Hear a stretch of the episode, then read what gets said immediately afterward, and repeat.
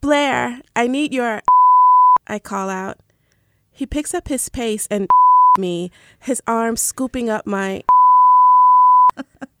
I got you, baby girl. He half smiles at me. I let go of the breath I was holding and shake. Oh my God, I sigh. That was so. You're a mess. this is ridiculous.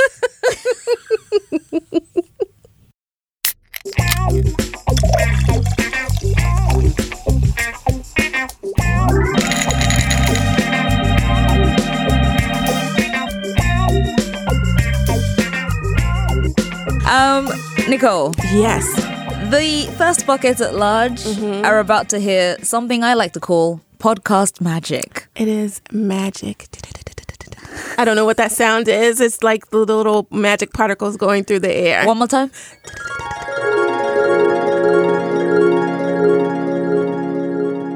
I see. I see. Yeah, I could. No, you're right. That was magic. Mhm. I feel it. I feel it. Oh man, we are about to have a conversation with a thirst object. I mean, he's a thirst object for at least two generations of people. Isn't that just legendary to begin with? Oh man, like it's just I'm so excited. I I think here's the thing. The thing about this particular thirst object is, as you mentioned, he's probably a minimum like a thirst object for two generations. He doesn't look it though. no. He's consistently moisturized, yes. consistently smooth skinned, eyes bright.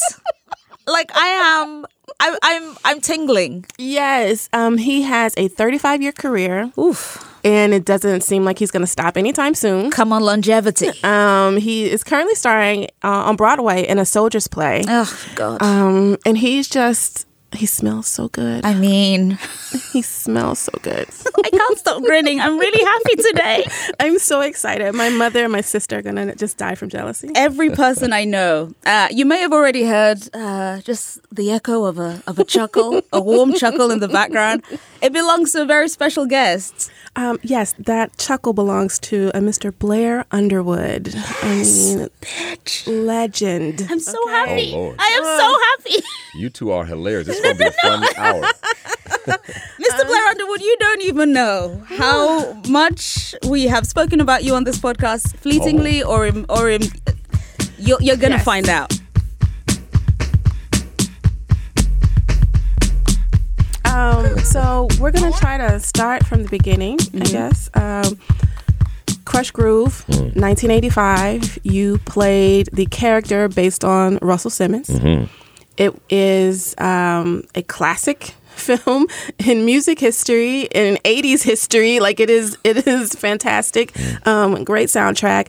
But you were also one of few, very few actors, like people who were actually actors on that set. Yeah. Um, everyone else was a musician or part of the music industry, uh, whatever. And I wanted to know. Um, how did that feel? Did, were you very nervous about being like the only person who had studied, who had experience as an actor, being involved um, in this kind of production with just musicians? Yeah, you know, I was. I was one of few. Lisa Gay Hamilton was also in that um, production, who's now starring on uh, on Broadway in To Kill a Mockingbird. Um, but yeah, you know, it's it's interesting because I had just come out of Carnegie Mellon. I'd studied acting and, and theater, so I had a certain amount of confidence that I was, you know, I had had been trained in this craft. But you know, there's there's a there's a dichotomy. There's a huge difference between competency and even talent and popular culture popularity. You know, so I was on a set with Run DMC, Kurtis Blow, the Fat Boys, um, the New Edition, even, um, and Sheila E. You know, so these were all huge stars in their own rights. So, you know, um, and they hadn't done neither one. Of, none of them had done a lot of acting. So I think it kind of balanced out. And and my character was the lead character in this film. So yeah, there's definitely nerves because I don't know this world. You know, mm-hmm. I was I had just come out of college. I was 20, 20 21 years old at the oh, time, gosh. and all this all this stuff about entourages. You're talking about entourages Yeah. and managers and agents and tour buses. I said, dude, just give me. I just want my little room. I'm trying to, I'm trying to pay my dues. Yeah. and come on up. But um, but it did give me a certain amount of confidence because I felt like I I, had, I knew as as you do at 21 years old, Right. just kind of getting out of college. But I kind of knew a little bit what uh, what we were doing in terms of the craft and the work and then the acting aspect of it. Um, yeah, so you started there. You started um, on television as well. You had a couple appearances on the Cosby Show. It's two different characters, but you Mm-hmm. Were there, and that That's kind of that jobbing actor life. Yeah. I'll take it. um, but that also kind of helped land helped you land uh, L.A. Law, which Mm-hmm. is what helped kind of push your star up into the Oh, sky. it, it, it was my big break. Yeah. Yeah, yeah. Um, I want to play a little clip Uh-oh. from L.A. Law. Are we pulling out clips now. Yes. All right, here we go. UCLA, Harvard Law, editor of the Law Review, Ames competition, best oralist.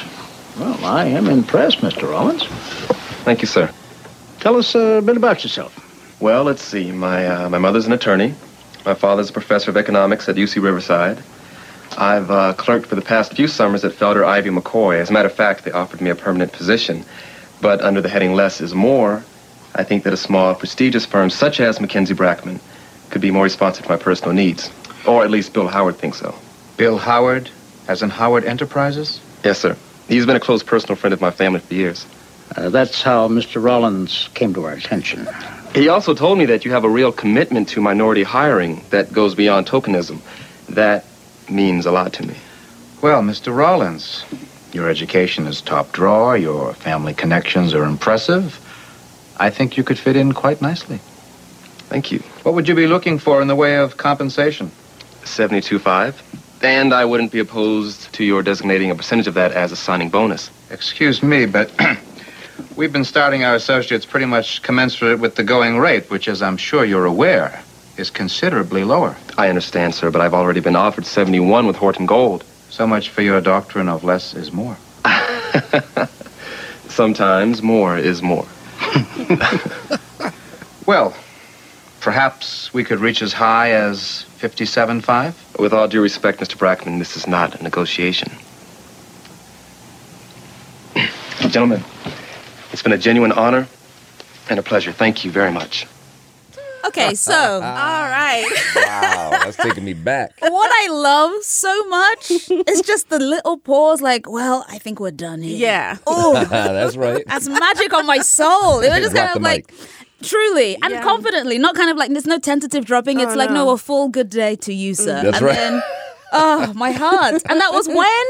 1987. 1987. That's right. I was 21 years old. So again, just imagine being. I mean, here's the thing: there weren't like massive numbers of like young black men on TV. No, not at all. And then you come along, and yes, you know, it's kind of like a bit of, oh, yeah, the black guy's articulate, blah, blah, blah. But you're a lawyer. I- One of the things I love about the writing in that scene is kind of like it, it doesn't wear itself too heavily. So mm. his, you know, the character just says, yeah, my mother was an attorney. Here's our close family relationship with this person, and blah, blah, mm-hmm. blah. And I, mm-hmm. yeah, you know, I've, I've done all this stuff. And then they try to lowball him, and he never even blinks. He's just kind of like, no, not gonna do that. Yeah. It's wildly arousing. Even in 1980s, I was just like, yes. Wildly arousing. Imagine. Yes. It's just, it's anyway, Nicole. Yes, and I, I want to know um, did playing that character and that scene also help you figure out how to negotiate your worth in Hollywood on a broader level? Like once you started to accept more roles and things like Oh that. yeah, no, it's a good, it's a great question because you're right. You know, he was seen. Oftentimes, the articles came out at that time that he's articulate, mm. and it kind of bothered me in a while. It's like know, black mm-hmm. folks are, are very articulate. It's like, mm-hmm. why are you surprised that this person can speak the king's English? And, You know, mm-hmm. like that. But also, he was articulate, but he was also very bold. Mm-hmm. Um, slash arrogant, mm-hmm. and I quite liked playing that because he was he was unapologetically brilliant, mm-hmm. black, smart, and and unafraid to speak his mind and speak to power, speak truth to power. Mm-hmm. So so yeah, no, that that didn't. And the fact that people responded to that particular that was my very first scene. Mm-hmm. Mm-hmm. That was the introduction of the character. Yeah. And the fact that people responded the way they did to that character said, okay, so maybe this is the way to be not arrogant, but to be bold mm. and to be unapologetic. I like that. I like I like the boldness because he Yeah. really was. Yeah. And yes, the character over the years, you know, yes, it slipped into arrogance often. Mm-hmm. But I also just like this idea of just like knowing your worth, stating your worth. Yeah. And then if that is not met, very, you know, very simply just kind of going, I guess I'm not going to live here. But thank you so much. Yeah. And then good day. We'll talk about this. There's shades of that in the character I'm playing now on Broadway, Captain Right. Davenport. You've seen, but we'll get to that. Yeah. Yes. Okay. No, that's great. Because I, that's the thing. I didn't watch a lot of LA Law. Like it was always like because you know it's one of those exports that would come on at like you know 11 p.m. in the UK when I was a kid. So it's like mm-hmm. I'm not gonna. Oh, really? Yeah, it was kind of late. It wasn't. Uh. it didn't come on like prime time, but it mm. was on TV, and I rem- that because that's how I remember seeing you like in a suit, being a lawyer, and I was like, all right, cool. I know that. I know that guy now. It was on Sky, right? Because I remember I came to London and promoted it. I Sky. don't. I don't remember. Yeah, I don't think we had Sky, but I think it must have come on on something. I must. I know. I, I definitely remember watching. Ah, so it's kind of like, where did I watch it? I couldn't tell you, but I remember kind of thinking, oh yeah, this is. It wasn't like one of the. I, I saw it probably as a rerun later, um, mm-hmm. but I just remember kind of again just understanding that this guy is doing something that I suppose I haven't seen a lot of Yeah. and it felt exhilarating even then to kind of watch just kind of like someone just like be in charge of their own life in a way that felt very kind of like hands on Hmm. and not kind of like a, a, a waiting for something to happen but was doing the Yeah. thing. yeah I always Not found being that just really defined by great somebody else's notion of what we should be exactly and present ourselves. Yeah. Yeah, and Yeah. this idea that we have to make ourselves small and be grateful for the little bit that we receive.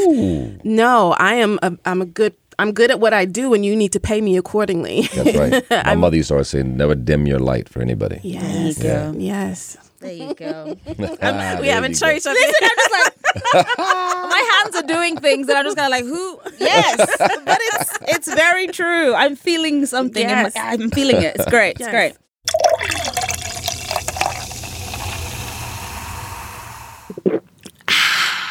One of the comparisons that was made a lot when you first came onto the scene, of course, uh, because you played very smooth, debonair, uh, classy characters, was to Sidney Poitier.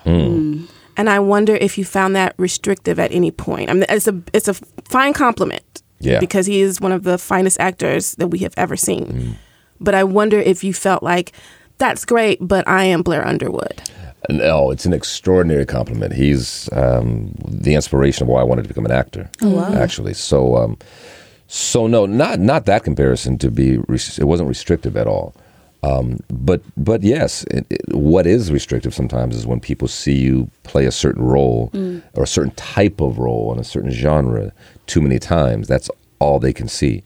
So it's incumbent upon that actor or entertainer to ha- you got to break the mold. So you have to do different things. You got to change it up, switch it up, and surprise people. You're constantly surprising people. You have to, otherwise you, you know, you just you're taking taken for granted. And you say, "Oh, I know, I know what he can do."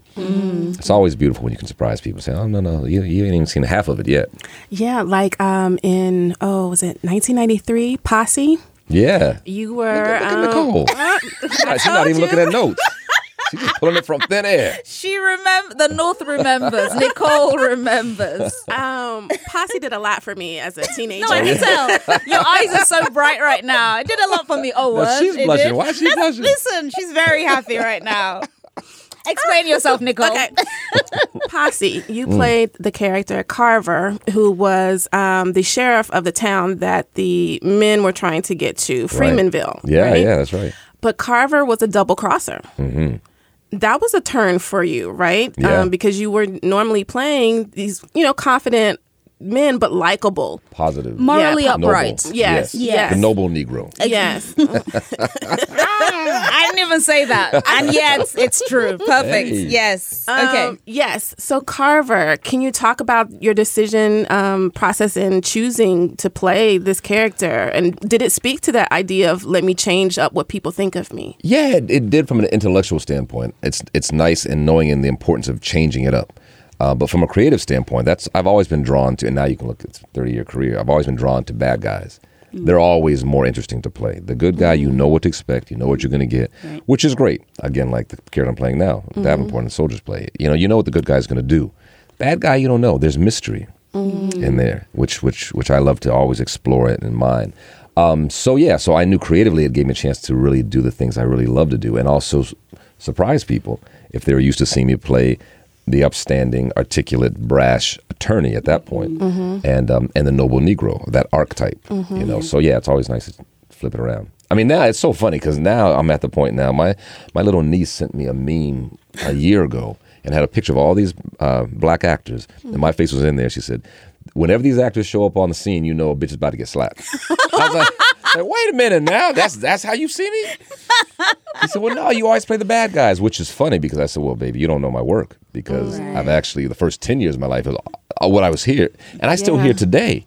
Like sometimes in the same." 20 minutes, I'll see somebody on the street. Why you always play the good guys? Oh wow. and turn around and say, "Why you always play the bad guys?" You know, so that's that's I'm grateful for that. Yeah. because that's a body of work um, to, to pick and choose from. Yeah.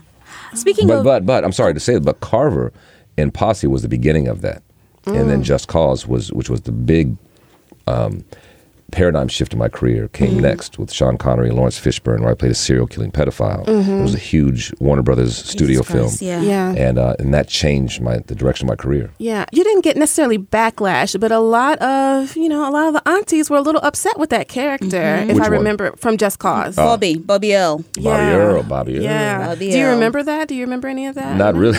Oh I, wow. I don't. Maybe it was just you know. No. the- Maybe it's conver- conversation. yeah, Uh, around like you know nail salon and stuff like that. You know what? but- I felt like I got um, uh, permission to do that because at the time, and I have to say, Mr. Poitier has uh, availed himself over the years um, and has been supportive in everything I've done. Every live theater production I've done, he's been there Oh, wow. to support. Um, and until the last couple of years, he's, he's been getting older, of course. Mm-hmm. Um, but at that time, we were having lunch, and I told him I, it was after seven years of LA Law, so it was, LA Law was coming to an end Right. and I was offered this role in Just Cause, and I said I'm struggling with that because you know because there weren't a lot of us at that time, African Americans on film and television. So I said, so I'm gonna take this this image that I've been able to build for the last seven years, and now play a serial killing pedophile who raped and murdered this white 12 year old white girl in the South. That's the setup of the movie. Yeah. And in that movie, Laurence Fishburne plays a cop who you think is the bad guy, who's just mm-hmm. sweating my character, Bobby Earl. yeah. Turns out, long story short, turns out he's the good guy. He was right all along, and mm-hmm. I'm the bad guy. You think in the beginning is the good guy, and you're like, why are they sweating him? Because I get arrested and this, that, and the other. Mm-hmm. And um, and Mr. Poitier said, you know, there has to come a time when I came along. Speaking of himself in the '60s, I had to always play the upstanding, positive roles. Mm-hmm. He said, at this point, there's Denzel, there- there's Danny Glover, Sam Jackson. He ran down the list of other black actors who've come along, and said, now you're coming up through the ranks. There has to come a time when we should have the right mm. and the ability to play all kinds of characters, the breadth of humanity. Mm-hmm. Right. And and I remember I'll never forget. He said, "So he said, so you play that role and you play it well." Oh my god. I love it. That was uncanny. wow. so I felt like when, in answer to your question, I felt like I had permission from the man I respected so much, and he mm. spoke truth. You know, you mm-hmm. know, there, there was it was a shifting time. And more of our voices and faces and representation was being seen in film and television. So I mm-hmm. said, so I didn't have any re- reservations from that conversation Also, I'm gonna, I'm gonna do it. Oh, that's great. And then in that, and that because of that, it just really took a turn, and so many characters after that. Yeah. Whether it's Madea's family reunion, or I mean, we'll get to them. Yeah. Don't Yeah, ahead, but um, yeah, because you were terrible, and that's the one you with um, um with Lynn Whitfield. Yeah, yes, that's right, Yes, that's right. Good old was- Lynn. Love Lynn. I, You love I did Lynn. not Love enjoy your character. that's good. You're not supposed to. no.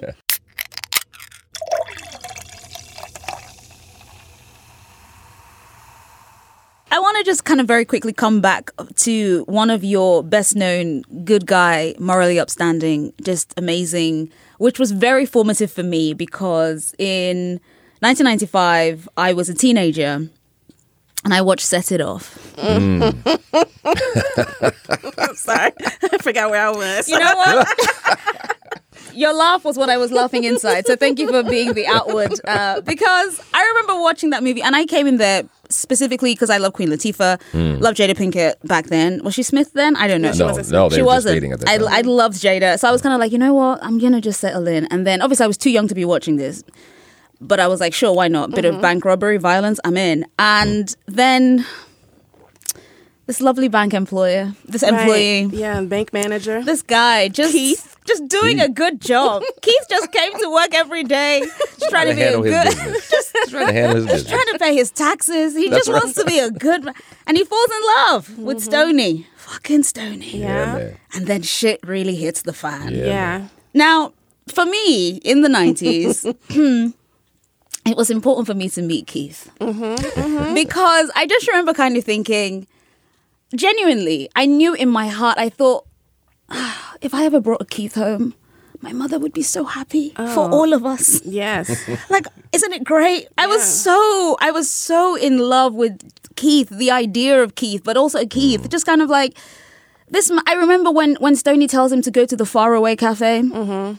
And I was like, she's trying to save your life, Keith. Like I was so she was in it. she was I was very I was set it off meant a, a great deal to me. And again, I'm just trying to think about at that time, there was a sort of like a swell, a groundswell of young black actors, uh, mostly male, some women too, but like this shift at the beginning of the 90s we'd had a, a good amount of kind of like gang um, uh, cinema some of it classic stuff some of it less so and then there were there'd been like this uh, small paradigm shift like okay we've done a bunch of like you know inner city kind of like rough and tumble shit's Yeah. bad like you know movies we're going to move a little bit to the, you know, and in that way, film was catching up to TV because TV with LA Law had already, you know, there was already a bit of, you know, the Cosbys had been on. Film was trying to get into that kind of middle class kind of like, oh, there are other black people with other black stories, Right. kind of. So then Keith fits right into that that whole period. So did you ever feel like when you were playing Keith? Um, I don't know. I know films are not. You don't do it for years and years. Obviously, you're in, you're out. But I, I just did you feel like you were a part of something where you thought, oh, okay, this is a time when we're doing this kind of. Um, because I It Off is still obviously a crime movie, Yeah. but within it, this idea of like you were saying before about the breadth of humanity, where we get to be all these things, were you aware of it while you were in it? That I think we're on the cusp of something and things are changing again. I, you know, I did eventually. I actually passed on that project first. Oh, really? Um, you know, I used to direct videos in the 80s. And F. Gary Gray, who directed Set It Off, who's become a very hugely successful director, was my first AD. And the first assistant director runs a set. Right. Um, and the first first three music videos I did. And so he was now directing this film. And, you know, the invitation came in. At the time, I was shooting a film for HBO called Soul of the Game, all about the Negro Leagues of baseball. I was playing Jackie Robinson. Yes, Delroy Lindo yeah. played Satchel Paige, and Mykelti Oh, Williamson wow. played Josh Gibson, one of the best, uh, amazing batters of the Negro Leagues. And so I was in this, I was in this noble Negro zone, and I love history. I love historical pieces, and I, was doing this historical piece. And to your point, Bim, I get the script while I'm in the middle of shooting this. I'm in my hotel room, and and I knew Gary was doing it, so I was F. Gary Gray, but I knew Gary was directing. So I said, let me let me read it, and Jada was doing it, and then Dana Queen Latifah was doing it, and. I read the first 18 pages, and there was a scene where Jada decides to sleep with somebody to make money so her her brother can go to college. And I was like, I don't, I, I, I don't want to be a part of that because you're right. We were at mm-hmm. that point. We had uh, Boys in the Hood, mm-hmm. Menace II Society, and all mm-hmm. these uh, urban films Right. with violence, and, and there was a lot. There was backlash. These were successful films. People were saying like, do we always do we always have to either do slave films or gangster films? Do we have to do that? And so when w- this was coming along, by the way, people thought like, okay, now we're gonna do Girls in the Hood. So we had a lot of pushback Right. within the black community. Why are we doing another film? And now it's girls doing it now, Mm. being gangsters. But anyway, so I said no, and then I said, I thank you, but I'm gonna pass on that.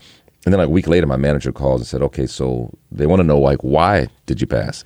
And I said, well, you know, Helen was her name, my manager at the time. I said, you know, I, I actually didn't finish reading the script. She goes, mm. boy, are you crazy? Read the damn script and then get back to me. Mm. Once I read it, mm. and to your point, and it's, it's beautiful to hear your response now. Uh, when I saw the love story between Keith and Stony, and I saw that in the midst of all this violence and, and what everything else was going on, I said, you know, this is another sh- texture that's important Yes. for us to see black love. yes. It's important for us to see that. Yes. And then I also saw, I call it a love story between those four girls. Yeah. A, a platonic love story, but the, the loyalty and the, the way they had each other's back. I said, this is this is powerful. Yes. So yes, in answer to your question, I saw the paradigm shift in that it was going through a, a, um, a female lens, Mm-hmm. But to play Keith and to to play that kind of that that play that lane inside that world Mm-hmm. just was very appealing. That was I was mad at myself for even saying no, but I learned a lesson. I have never to, since then said no to something unless I've read the whole thing, so I know what I'm saying no Mm-hmm. to. Um, and I'm, I'm glad it is. People, we are talking about it to this day. Oh my god, it was a great film. I'm, I'm, I'm proud of that film to this day. To be a part a of it. I love that movie. Um, uh, speaking of the love between Stony and Keith, the love scene. Now we're getting into the thirst content. There you right go. Because we've spoken about this on the show before. Yes. Oh, have you? Oh, Mr. Underwood, we have. yes. Teenage uh, just burned in my brain. Um, but and I may be mistaken, you can please correct me, but I feel like that is maybe the only, if not one of very few, um, love scenes that we've seen you in um, that's been not necessarily explicit, but you know, it gave enough for us to to Understand what was happening. Yes. Yeah, yeah. um, and I remember very clearly my sister loved the moment where you um, take the necklace. Don't um, Keith takes the necklace and slides it. Listen. That's right. slides it um, the in between. contours. Yes, yes. Yeah. Contour. Come on An now. artist. Um, but I feel like you know, obviously you have you have um, you know shown us that you are a beautiful man. Sometimes you'll be shirtless or like your shirt is open. There's a moment that we'll talk about in the Soldiers Play where your shirt is opened. I remember that very clearly. Um, but set it off that love scene. I think it is one of the rare times where you have been um, that. Um, I don't want to say explicit because I don't think it was very explicit. It wasn't explicit, but, it was exposed. Yeah, uh, so exposed, and I wonder if that's something that is a conscious decision on your part, not to be too explicit in your in your um, romantic roles, because we've talked about um, some actors like Mahershala Ali. He does not do explicit scenes, you know, out of respect for his um, faith. Um, We have, uh, well, I don't know if this is true, but I do remember coming up the rumors that Denzel Washington did not want to do love scenes unless they were with black women or other women of color. Um, and Didn't test well, apparently. and I was like, fair enough. I remember hearing that. yeah. Yeah. So I, I don't know if that's true, but that's just a rumor. So we have these um, ideas that you know sometimes people are just uncomfortable with doing that, and not to say that. No, I'm You know. comfortable with it. Do you feel like people are? Um, if you're comfortable with it, do you feel like people are are limiting you then in that regard? No, I've actually done quite a bit of that. In, in independent films, Sex in the City was much more explicit. than Oh, Sex God, in the yeah. Yeah. I'll, I'll get to that. um, so so no, you know, I just feel I just feel as as an individual, not even as an actor, Mm-hmm. but I feel as an individual, what is sexy is when there's mystery and mystique. Mm-hmm. I think a woman who has something um, sexy, the way her dress is draped or the way you know the, the pants fit, that's much more sexy to me than just a naked body. Mm-hmm. I always feel like we'll, we'll get to that. but but it, it is, and I think I think it goes both ways. Mm-hmm. Um, you know, we'll talk about this thing in Soldiers Play because it really is just a, it's like a it's a quick thing Yeah. as opposed to just having your shirt off, um, which is a, which is more explicit. Yeah. So uh, there's there's there's there's always more to guess and to look for and, and think about. Right. Um, Ava DuVernay, who you worked with on I Will Follow, Yes. she has talked about, she does not do explicit um, sex scenes.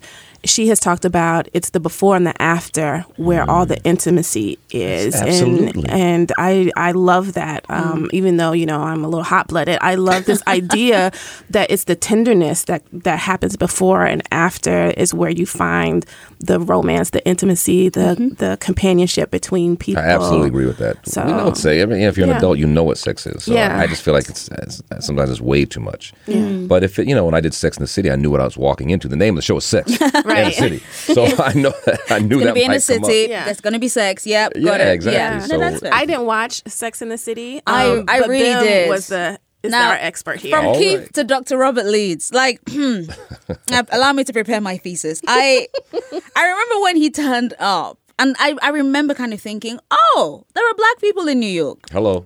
right, because the show did not really There was- reflect the diversity of the city. It did not, and there was there had been one foray previously where Samantha um, uh, Samantha had been with uh, this black guy called Chivon, and it was that was a whole mess of a storyline, and that really kind of made me think, you know, maybe we shouldn't be in this. It's fine. Uh, This is diversity. Who cares? It's fine because it was so bad. And then Robert came along, and so this this struck me because Robert came along, and then I also watched something new, and I was like.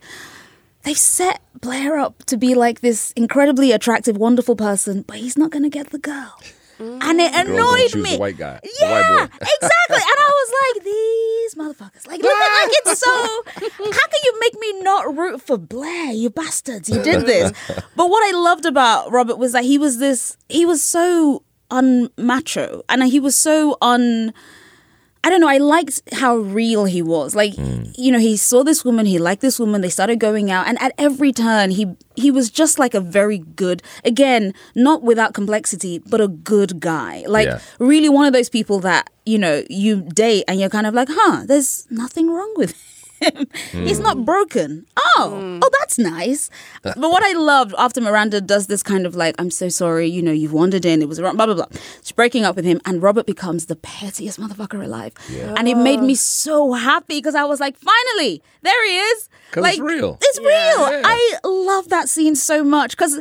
And you play it so well because you're hurt and you're just kind of like, and the way the it comes stairwell, thank you. in the stairwell, his face is just kind of like you can see his hurt, but he lashes out because when Mm. you're humiliated, you lash out. Right. Yeah. I love that scene so much. And I, I was always sad that he didn't have a longer arc. I wanted him to be just there forever because I just, I really enjoyed your performance. and. Oh, I thought you. Robert, the character, was again one of the weird. I was like, oh, they can write black characters if mm-hmm. they take the time. And mm. your playing of him was just really something special. And I, I loved that. And then I remember thinking about him, obviously watching something new. And I was like, they've done it again. Mm. They've made me choose this white guy over black, which I'm not mad at, but still, you know, just like damn it. But yeah, anyway, I I love I love Robert. But yeah, my, that's my one of my favorite scenes in the whole series is when he kind of taunts Miranda, just kind of like, mm. why did you even? Why did you let me into your life? Like you knew. Oh yeah, you know, yeah. You know, you had this thing for Steve. right? Yeah, that's right. Why would you do that? But anyway, Nah, but th- no, go ahead. no, no, anyway, no, no. I was going to say, but that that was one of the things that I found so compelling. Do you do you when you were asked to do that and you did that? What were you thinking? Because you know, like you said, Sex and City, Well, I love that you're such an aficionado of Sex and the City. huge. yeah, no, because you know, I I've never seen this episode with you mentioned Samantha and Chivon, was it? Yeah. Uh, yes, it was. mm, Never saw that episode, but you shouldn't watch it, Blair. but you know, we talked about we started the conversation with longevity that I'm very grateful for. But if there's a reason for that, it's because of I've tried to be very selective in the roles I take and what I don't take. So that was another situation. They offered me that role, uh, Chivon. Oh, they did. I don't know, so Chivon the character. I never saw it. Yeah, yeah, yeah, he was. He was the. He was like a. What was he? Uh, Well, all I know is when I saw it, I read it, and it was all about Samantha's curiosity with a black Yes, man. yes. Are the are the are the are the rumors true? yeah. Yes. The size. And I said, I don't. I'm not. I don't want to do that. Yeah. Thank you. Um. So it was like two years later they came back with this character, right. and I said, so here's the deal. And I've had this conversation with about five different producers on at least five or six different projects. I'm not going to be the black guy that you don't quite understand. Mm. Unless we can write a story that's all about the racial dynamics, especially if it's an interracial relationship, we can get into the nuts and bolts and the real stuff. But just to do something that you think black people say and do, if you don't really mm. quite understand my culture, it's okay if you don't, but I'd rather not do that dance. Mm. So I just take race off the table or have mm-hmm, in the mm-hmm. past. I said, so if this guy can just be a man mm-hmm. who happens to be black, that that Miranda falls in love with, Right. then I'll do that dance. Mm-hmm. You know, so that's that's how I. You asked how did I feel when that came Yeah. came on the table. That's how I felt. I said I, I don't I don't want to I don't want to do that dance about being the black guy because I saw mm-hmm. how you guys treated that the last time, and they agreed. So if you look, at you know, you saw it. So I think I did five episodes. Mm-hmm. Only once did his race come up came Mm-hmm. Come up, and that was Samantha talking about. So Yeah. something about it. You're with the black guy. Yeah. And that, and that was, but it was, and it was in a po- very positive yes thing. yeah but I, I i i love that because again speaking about we've spoken a lot about how tv has changed over the course of your career and it's interesting to see the places where more black lives are allowed to kind of be explored and to be and where it used to be and where, how far we still have to go Mm. Yeah. because it's not the norm that you get to play a character uh, you know who is not suffering from some kind of racial trauma Right. or whatever you know like it's, it's fine to do that it's a reality of life in america for many people but i also Let's think it's it. it's this is it just Yeah. and i that's what i loved and that's another thing that i loved about something new which again i watched slightly obsessively which is fine um but it's fine i've got over it i saw a therapist i'm fine but i just remember again one of the things that one of the characters says is ibm the ideal black man. And it made me laugh because i thought in that regard you really couldn't get a better like actor than Blair Underwood to play. that, you know what I mean? Like he's he's played the ideal black man so many times in different forms, in different films, and like on TV and in, in film. So it just when she said that, and then it turned out to be um, you, I was like, mm, good casting, good job, everyone. Everyone's cooking with gas today. Like Strong J, strong J.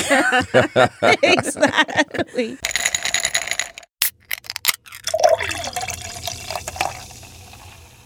We do want to talk about a soldier's play, Oh, which you are currently starring in now. Um, I saw it. It's incredible. Thank incredible. you for coming. No, I'm gonna you. come too, man.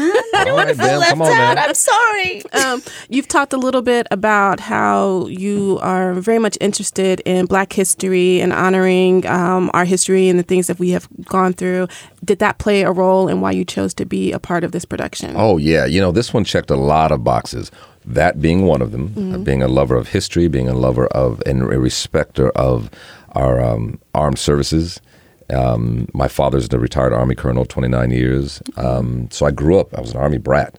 I grew up uh, self self proclaimed Army brat. I grew up on you know Army bases um, up until high school. So the the whole understanding of living in a military family and and the sacrifices of, of uh, military personnel is um, very much in, in my blood. So to be able to portray a character like that, it's not the first time, but in this piece, that's where the other boxes come into play. The fact that it was Charles Fuller, Pulitzer Prize winning play, the iconic history of you know the 1980s version that the Negro Ensemble Company produced off Broadway, the NEC, that starred Denzel Washington, Sam Jackson, Jim Pickens, Brent Jennings, so many other people who've had an incredible careers since then. The movie is so, uh, spawned the Soldier Story Yeah. two years later, 1983. So it's a whole history, and the fact that it, it had never been on Broadway. It's the first time on Broadway. It's been produced all over the world, literally. So to be a part of that and to work with David Alan Grier, Right. who Who was a part Waters. of? And he was a part of the film. Right? And he was part of the. He was in the film, Yep. and he was also in the play. That play ran for two years. He was. He ran the last couple months Mm-hmm. of that run. So this is his third iteration of uh, Wow. third bite of the apple of, of the Soldier's play. Uh, but no, it's an amazing and to work with Kenny Leon also, Right. the director. He's a legend. yeah, Kenny, this is this is his fifteenth Broadway play. his name directed. just comes up and I'm like, Kenny again? Kenny stays employed. He's That like, don't worry that about me. I'll be I'll be on Broadway. Come find me. I love every time. I see his name, I'm like, Kenny. All right, Kenny. Mm-hmm. Uh, Bim is a playwright, by the way. Oh, for real? Yeah. Ahead, Bim. Thanks for the plug. I appreciate Yeah. that. Yes, I had my first play staged in London last year. Congratulations. Thank That's you, huge. What's the name of it? It's called Hoard. Hoard. It- yes, it's about a Nigerian British family in East Ah. London, which is loosely based on my family. But you know, it was Right. yeah, it was very uh, yeah, it was very. Thanks, Nicole. Yeah. Thanks. Yeah, I was very proud of that. Well, I'll be looking for your stuff. Yeah, when you bring it to the United States, or I have to come to my London and see it. my hope is my hope is that an American producer will hear this and contact me. um, but no, I, I I was very I was very honored. Um, and yeah, it's it's wonderful to kind of it's interesting to kind of see a play on on the page and how it kind of translates and how it Oh, yeah. evolves. You know, I remember when we were doing it, we started out you know workshop. And then you know you do a lot of changes, a lot of edits, and then the final thing is so different. And I, I'm always fascinated to see how something translates. and Oh, yeah. with someone like David Alan Grier being on every iteration of it, that becomes interesting as well, like how the play evolves as the more you perform it. Yeah. So the play is still kind of you know new on stage, and uh, you know this production. Mm-hmm. Are you already feeling? Um, yourself like changing and like fitting in into the role in a different way the Oh, longer you play Every night I find something new. You know, we've been running only five weeks now. It's an 11 Mm-hmm. week run, so we have six weeks left, and then we'll be done March 15th. But but still, I mean, every night I'm finding something new. Um, it- you know, it's one of those plays, like any great play, Shakespeare, whatever it is, you can't lean back. Even when you think you know it and you've done it a million times, you can't just lean back. So every every night when the curtain goes up, you have to lean into it and just and drive it. Because I, I think a couple nights ago, I was you know feeling very comfortable uh, you know, because we've been doing it so many times. and We, you know, we've done it. All, all the reviews have come out, and we, you know, we had opening night, and and done this thing a million times. And my opening, I have this long opening monologue, and something just happened. It was a two-show day, so we had already done the matinee. This was an evening performance. I mm. just said a line, and my mind played tricks on me. I was like, "Did I say that line already? Mm. what did I say three hours ago? Did I just say it?" Mm. Anyway, so I got I lost for a second. Then you get out of it, but but it's it's live theater. Mm-hmm. Anything goes. right Yeah. right Yeah. And it's yeah it's a new play every night which It's a i new think play is every night. New play, and the, you know the audience informs that too. right Yeah. Like tonight, we ha- I just I heard I'm a Sigma Phi Beta Sigma. Mm-hmm. We have 60 Sigma members coming tonight, so I know it's going to be a little raucous. it's going to be a different show tonight. exactly. Are you? I was gonna say, are you gonna like sneak a little hand Blue signal? five. Might sneak it in there. Um, for those who are unfamiliar with a soldier's play, can Mm. you give us a synopsis, please? Absolutely. It is first and foremost a whodunit. It's a murder mystery. So we start with that genre of it all. Set in 1944 during World War II, an all black battalion. And the sergeant of that battalion, played by David Alan Grier, Sergeant Waters, is murdered at the beginning of the play. So that's the murder mystery. My character, Captain Richard Davenport, comes into the mix and he investigates that um, the murder and tries to find out what happened. What are you giggling about? There is. I'm so sorry. I just caught that out the corner of my eye. I'm like, Nicole's happy. Go on, explain yourself. There is um, a moment, a couple of moments in the play where Captain Davenport has sunglasses on. Yeah. And it really bothers the white men around him. Mm. And I mean, number one, it is kind of rude to have on sunglasses when you're inside and you're talking to people, but there's also the level of racism that comes with that because, uh, you know, at that time and, and even still to this day in some places, they um, white people want to make sure that you are not looking them in the eye that your eyes are appropriately downcast in front of them that you're not being you know um, sassy that you're not doing anything with your eyes to reflect how much you hate them 'Cause that's another thing that they were afraid not only were they afraid of uh, you not being submissive enough but they were also afraid of seeing your dislike of them in their in their eyes. Right. so Captain Davenport has the sunglasses on in, in one scene, and then there's another scene later where he has to interview these two uh, white men, one of whom is very, uh, very racist, very proud to be racist. And so he comes in the office, and he's, you know, he's just regular, he's whatever. But when these men come in, he puts those sunglasses on, and it clearly signals to the audience. And then the, the little titter that went through the audience was just fantastic. It was just a Oh, great wow, that's a- moment. it was yeah. great. Well, you know, those glasses represent to me, um, you know, another aspect of why I think white people, especially then, did not want black folks to look them in the eyes and, and step off the sidewalk, this and the other, was they did not want to be challenged by them. So, you know, the only time Captain Richard Davenport wears those glasses is when he's confronting white men. Mm-hmm. You know, it's Captain Taylor who's, and that's another issue in the play. Just the fact that Cap, my character is of equal rank to Jerry O'Connell's character, Captain mm-hmm. Taylor, Right. and he just can't get used to. it. And, he does a whole monologue, I just can't get used to black folks. Just Yeah. he says the uniforms and the bars and the rank just does not look right on Negroes. Yeah, so he mm-hmm. that's that's where he we, we go, and that's what my character is is confronting from the very beginning. So Right. it's his way of also intimidating white men. Yeah. to say I'm a, I'm I'm looking you in your eye, but you just can't see my eyes. Yeah. I'm not looking away. I'm not looking down. Yeah. And and and, and in that scene, he says, "Take those glasses off," because it's getting to him. And it's like, no, I like these glasses. Matter of fact, I'm gonna keep. them. I'm gonna do my job, and I like them because they're like MacArthur's, or General MacArthur from World War II. And Right. uh, it always gets a good, a good laugh. But no, I love that that that that coloring and that that texture to the character that Charles Fuller put in there. Yeah. It's something magical, yeah. I'm gonna watch this. I, I promise. I'm. I'm. It's, You gonna I've got come my backstage and ticket. say hello? Um, You gonna come back? Well, you already seen it, but Oh, but Come if I can back. come backstage, Come back. We'll go back. We'll. Oh no, it's fine, guys. We know Blair. It's Yeah. fine. It's fine. Just let us through. That sounds lovely. Um. So if you, I mean, my fingers and toes are crossed. Come on, Tony nomination. Come on, Tony win.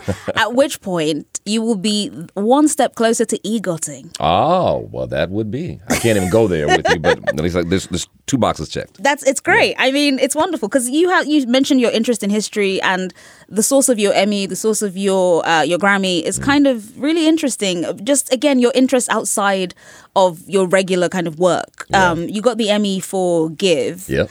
Um, and then you got the Grammy for uh, the spoken word for an inconvenient truth. Yeah, that's right. And it's kind of like, oh, what, what's he gonna, what's he gonna get the Oscar for? What's he gonna get the Tony for? It's exciting. It's nice to kind of I'm glad you're excited about that. Yeah, it's not. Listen, I don't know if you know this, uh, sir, but you're you're very talented. Oh, what? I know, and it's it's a treat again, as we said, to kind of see that kind of thing rewarded. I know that Mm. oftentimes the powers that be do not recognize talent and ability and hard work in a way that you think is appropriate. And some of that is subjective, some of it is whatever. But I do think that there is historically, and we know this, and it's very provable, that oftentimes people don't get their flowers at any point. And so it's always a, a, a treat when, oh, someone's doing work and someone's getting the applause, they're getting the notice. And also because so much of the notice and the applause is tied again to your quote. And so again, it's kind of like it's important when people kind of go, "Oh, make your own," and it's like, mm, of course, we're making our own. But there is a reason why the official channels that we know, we know why that matters as well. And mm. I think in the course of career, and considering especially how long you've been doing this and how well you've been doing, there should be rewards that are apparent and we see them and that makes us feel good. And so it does have that feeling of like oh yeah when you win it's kind of like it's like you know i know i didn't win but i kind of did because i'm a mm. fan. Yeah. and it's nice to see. So that's why i'm pushing for the tony. So if the mm. tony voters are out there go see this play Oh, and then nominate accordingly it's just you know, you you're, know you're a sweetheart, and thank you for saying that. You know, the Emmy was one for producing a show, as you mentioned, Mm-hmm. called Give about philanthropy. And I mention that because, you know, so much of what we do is, is about giving back, Mm-hmm. is about entertaining and performing and all of that. But it's it's about trying to be selfless. But it but it is nice when people notice the work. Right. And I know I, I just know of too many, too many incredibly talented people who you're speaking of people doing the work and aren't being acknowledged, but too many people who aren't given the opportunity to even get the work. Um, so that's why, and the reason I mentioned Give, that's why I started focusing on producing product to give more people opportunities to tell their story. Now that's that's a non-scripted, unscripted piece, but just looking to do more projects where actors are hired, directors are hired, producers are hired. Um, Ava's an, uh, Ava DuVernay is a dear friend for twenty some odd years, but she's also one of my heroes because of what she's been able to accomplish and the way she's employing specifically black women Yeah. as directors and filmmakers.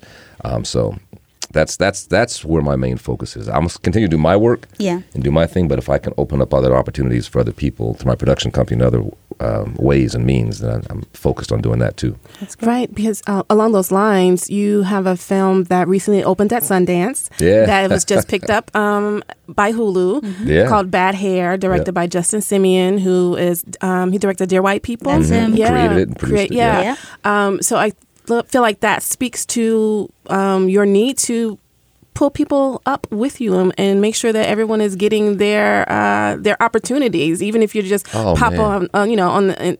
you're just there, you know, as a supporting role or whatever. It's still that's that's major to be like I had Blair Underwood in my film. right Oh well, well, well. Thank you. And you're right. Bad Hair. I don't play a big role in it, but he he said, you know, I did a little run on uh, Dear White People, and he said, would you come on board? And I said, yeah, like Ava's first movie. Right. You know, I met her when I was doing City of Angels. oh wow Another Twenty that I some love. years ago. know. It was a black drama in a hospital for those who hadn't seen it, and she was a, the publicist who was hired to promote that project before she was even directing. Yeah. And uh, just just loved and adored her spirit and her drive, her hustle, her passion, but her brilliance also.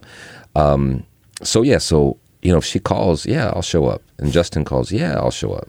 You know, if I have the time and I can do it, why not? Mm-hmm. Why not? right That's I love incredible. that. I love it. It's great. Before we go, though, I have to just play a clip for you. So I mentioned before. What you got, babe? we we have mentioned you with love and respect on this show because obviously we're huge fans and Thank we've you. been watching for so long. And so we had one of our one of the friends of the show, Davina. She's hilarious. She's fantastic. And she we were talking about, you know, certain people over the years and she said, "I'm glad you mentioned because here is someone that I have loved for a very long time. She used to watch you when she was younger on LA Law with her mum and her grandma. Apparently her grandma thought you looked like Sam Cooke and so she was in love with you. and then so we have a little clip from when we spoke to Vina about um, you being just some kind of version of IBM. Yeah, you being Blair. You Oh, being Blair, okay. Blair being Blair, you know. and this is what she said, and I just want to play this so you can hear it. All right. forward to like 2005 and i'm in my 20s and i see him on sex in the city he played miranda's boyfriend for a few episodes and at that time i was like yes this man is fine as hell yes okay grandma i get it yes and now i'm in my 30s and as an even more mature woman he is even hotter to me because blair underwood is like a grown man. He's grown man fine, you know? and it's like the older I get, the more I appreciate him. It's like my thirst gets more potent as I age. I just oh, he's just so fine. I just want to watch him do stuff. Like even little things like like just want to watch him take off his watch at the end of the day. Oh, Vina's going in. that is hilarious. We love uh, Vina. Vina wants I don't even to, know Ian, but I love Ian. Vina wants Yes. to watch you take off your watch at the end of a day. And that to me is the epitome of Thirst Aid Kit, where it's not, yeah, someone's cute, someone's whatever. Yeah. But I just I just wanna I just want to watch you take off your watch. It's such a specific kind That's of very first. specific. I've never, I've never heard that. I have to tell you. Um, can you talk about um, again? You you have a 35 year career so far. Can you talk about the ways that people have expressed um, their attraction to you, their love for you? How has it changed from late 80s through the 90s through the you know early aughts? To present day, have you mm-hmm. noticed a, a change? Obviously, social media plays a role in how mm-hmm. things and how uh, people express their desire. Those memes that you talked about mm-hmm. earlier and things like that. But I'm Yeah. wondering, you know, people probably have gone from you know mailing their panties to you to just To saying they want to see you take off your watch. yeah. yeah. I, you know, I think social media is the biggest thing because now people can anonymously say what they want to say that they won't say like face to face necessarily. Um, I, I think other than that, you know, human nature is human nature, and it's just expressed in, in through different modes. And now it's social media. Yeah. Is there um, a memorable um, piece of fan mail that you've ever received that you've you've just been kind of like, okay, I, I thank you, but we got to let that one go. um, Panties and a, and a half smoked cigarette. Oh wow! she let you know. Oh yeah, she was putting her brother on blast. that is I think I better just put this away. I don't know where those panties have been. Oh my god. Or where that cigarette's been for that matter. When, said, when I said mailing the panties, I was just being silly. I didn't think that people no, actually. No. Oh, had- you'd be surprised. oh my god. Listen, goodness. postage was cheap. You can Wow. send That's anything. You can send anything. Just put it into a little plastic. Just send Ooh-wee. it. Wow. um, when we were first um, trying to book book you to come into the studio, um, the day that we typically record, you were unavailable because you that's the day that you want to spend with your family. That's your your day. And I wonder how long did it take you to get to a point where you could say. No, this is my time, and mm. this this is what I have to do for myself and for my family, and I can't I can't take this responsibility right now. I think early on, you know, I, I, I heard years ago Denzel Washington do an interview, and he said, and, and I never forgot this: you always have the right to say no. Mm. Now, in the context of that interview, he's talking about professional choices, but I just took that to mean, and for myself, just in life. You know, I come from a very close knit family. I have an older brother and two younger sisters, and just family comes first. Always ha- has always come first. So I've always tried to just find that balance between whatever my hustle is, whatever I have to do for my work and my my profession, but never lose sight of of family. Mm. You know, whether it's mm. wife, kids, siblings, parents. You know, mm-hmm. at this point, my dad's eighty seven, my mom's eighty four, so they live in Virginia. I'm working in New York, so I try to get up to Virginia as often as I can mm, because they're aging, and Right. you know, Yeah. I'm grateful for every day. So, you have a couple of projects coming up that Yeah. we are very excited about. The first one is Self Made, which is about uh, the first black female billionaire, Madam C.J. Walker. Mm-hmm. And you play her husband, who is Yeah. by her side in the come up C.J. and Walker. beyond. C.J. Yeah. Walker, mm-hmm. yes. What's what was that like, and Oh, it was what amazing. can we expect? Well, let me just say this. So it's on Netflix. It starts March 20th. It's a, a four-hour limited series, like When They See Us was on, on, on Netflix. Mm-hmm. Right. Octavia Spencer, the Academy Award-winning Octavia Spencer, Yes. plays Madam C.J. Walker. Yes, she And I have to say, she was the first female, black or white, first female self-made millionaire in this country, which Mm-hmm. is amazing. And she made her money in the early 1900s by creating black hair products for, for, for black women. And uh, it's an amazing story. Tiffany Haddish plays her daughter. Mm-hmm. J. Alphonse Nicholson, who's in uh, Soldier's Play, is in it as well. Garrett Morris. Mm-hmm. Um, I play a son, and I and I play C.J. Walker. So her name was actually Sarah Breedlove, but sign of the times she was known in relationship to her husband, Mrs. C.J. Walker, Madam C.J. Mm-hmm. Walker. Um, so yeah, so please check that out. That's coming soon. That's Right. great. And you also have Olympic Pride, American Prejudice. The book is coming out. Just hit stores yesterday, so where, where books are sold, or am, or Amazon.com. But anyway, books are sold. Oh, But yeah. in a nutshell, if, if a lot of us know of Jesse Owens, 1936 Olympics, he Mm-hmm. won four gold medals. There were 17 other African Americans who history has forgotten. This is their story, in addition to Jesse. But it's really uh, it's shining a light on who these people were. It's based on a documentary that Deborah Riley Draper produced, wrote, directed. I executive produced with her, and I narrate the documentary. This is the book that's published under my Simon Schuster, but my imprint, Blair Underwood Presents. So if anybody's got any book, good books, good stories, I'm always looking for good stories to print.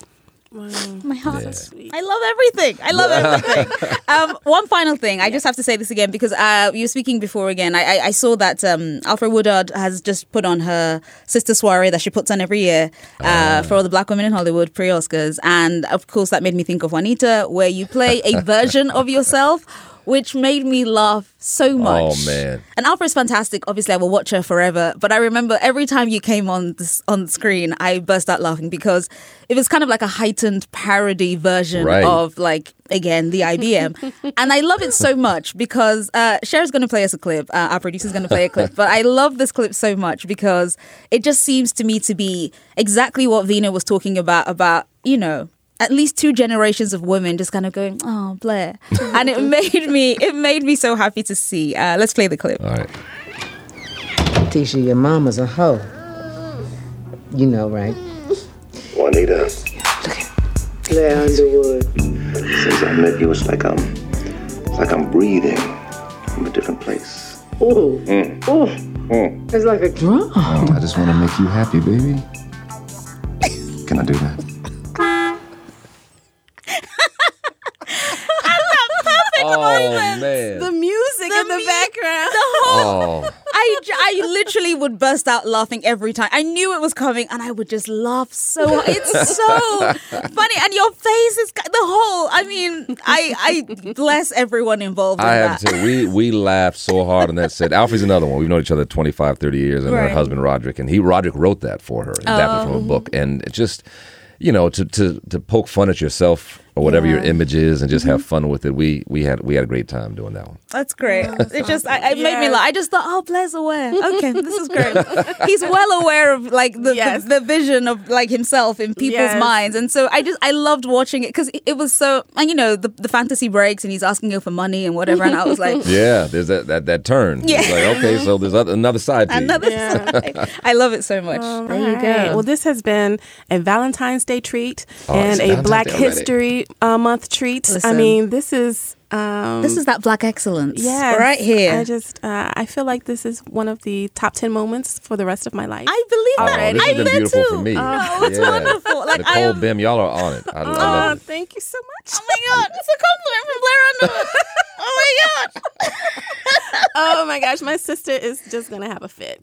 It's fine. Oh my God. It's fine. I'm genuinely so pleased, so happy that you could make it, and you have exceeded every incredibly lofty expectation. So thank you, Oh, thank you you. so much, Blair Underwood. Um, there you have it. I'm gonna go die now. Okay, bye guys. Congrats on the podcast and keep keep doing it. Thank, you, so much. Thank you very much.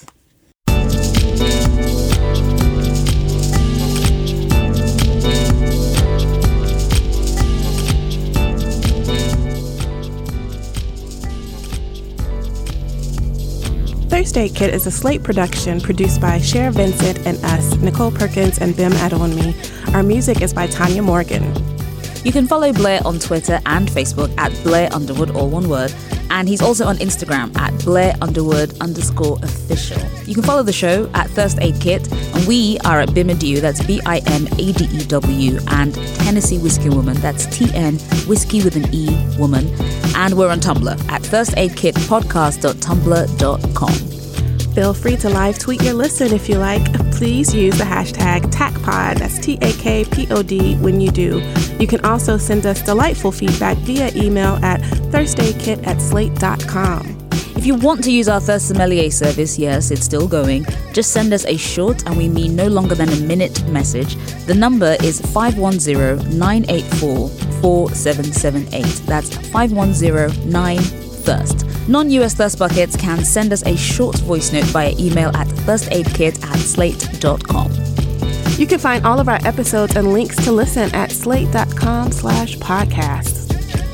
And guess what? We are doing bonus segments every episode that's just for Slate Plus members.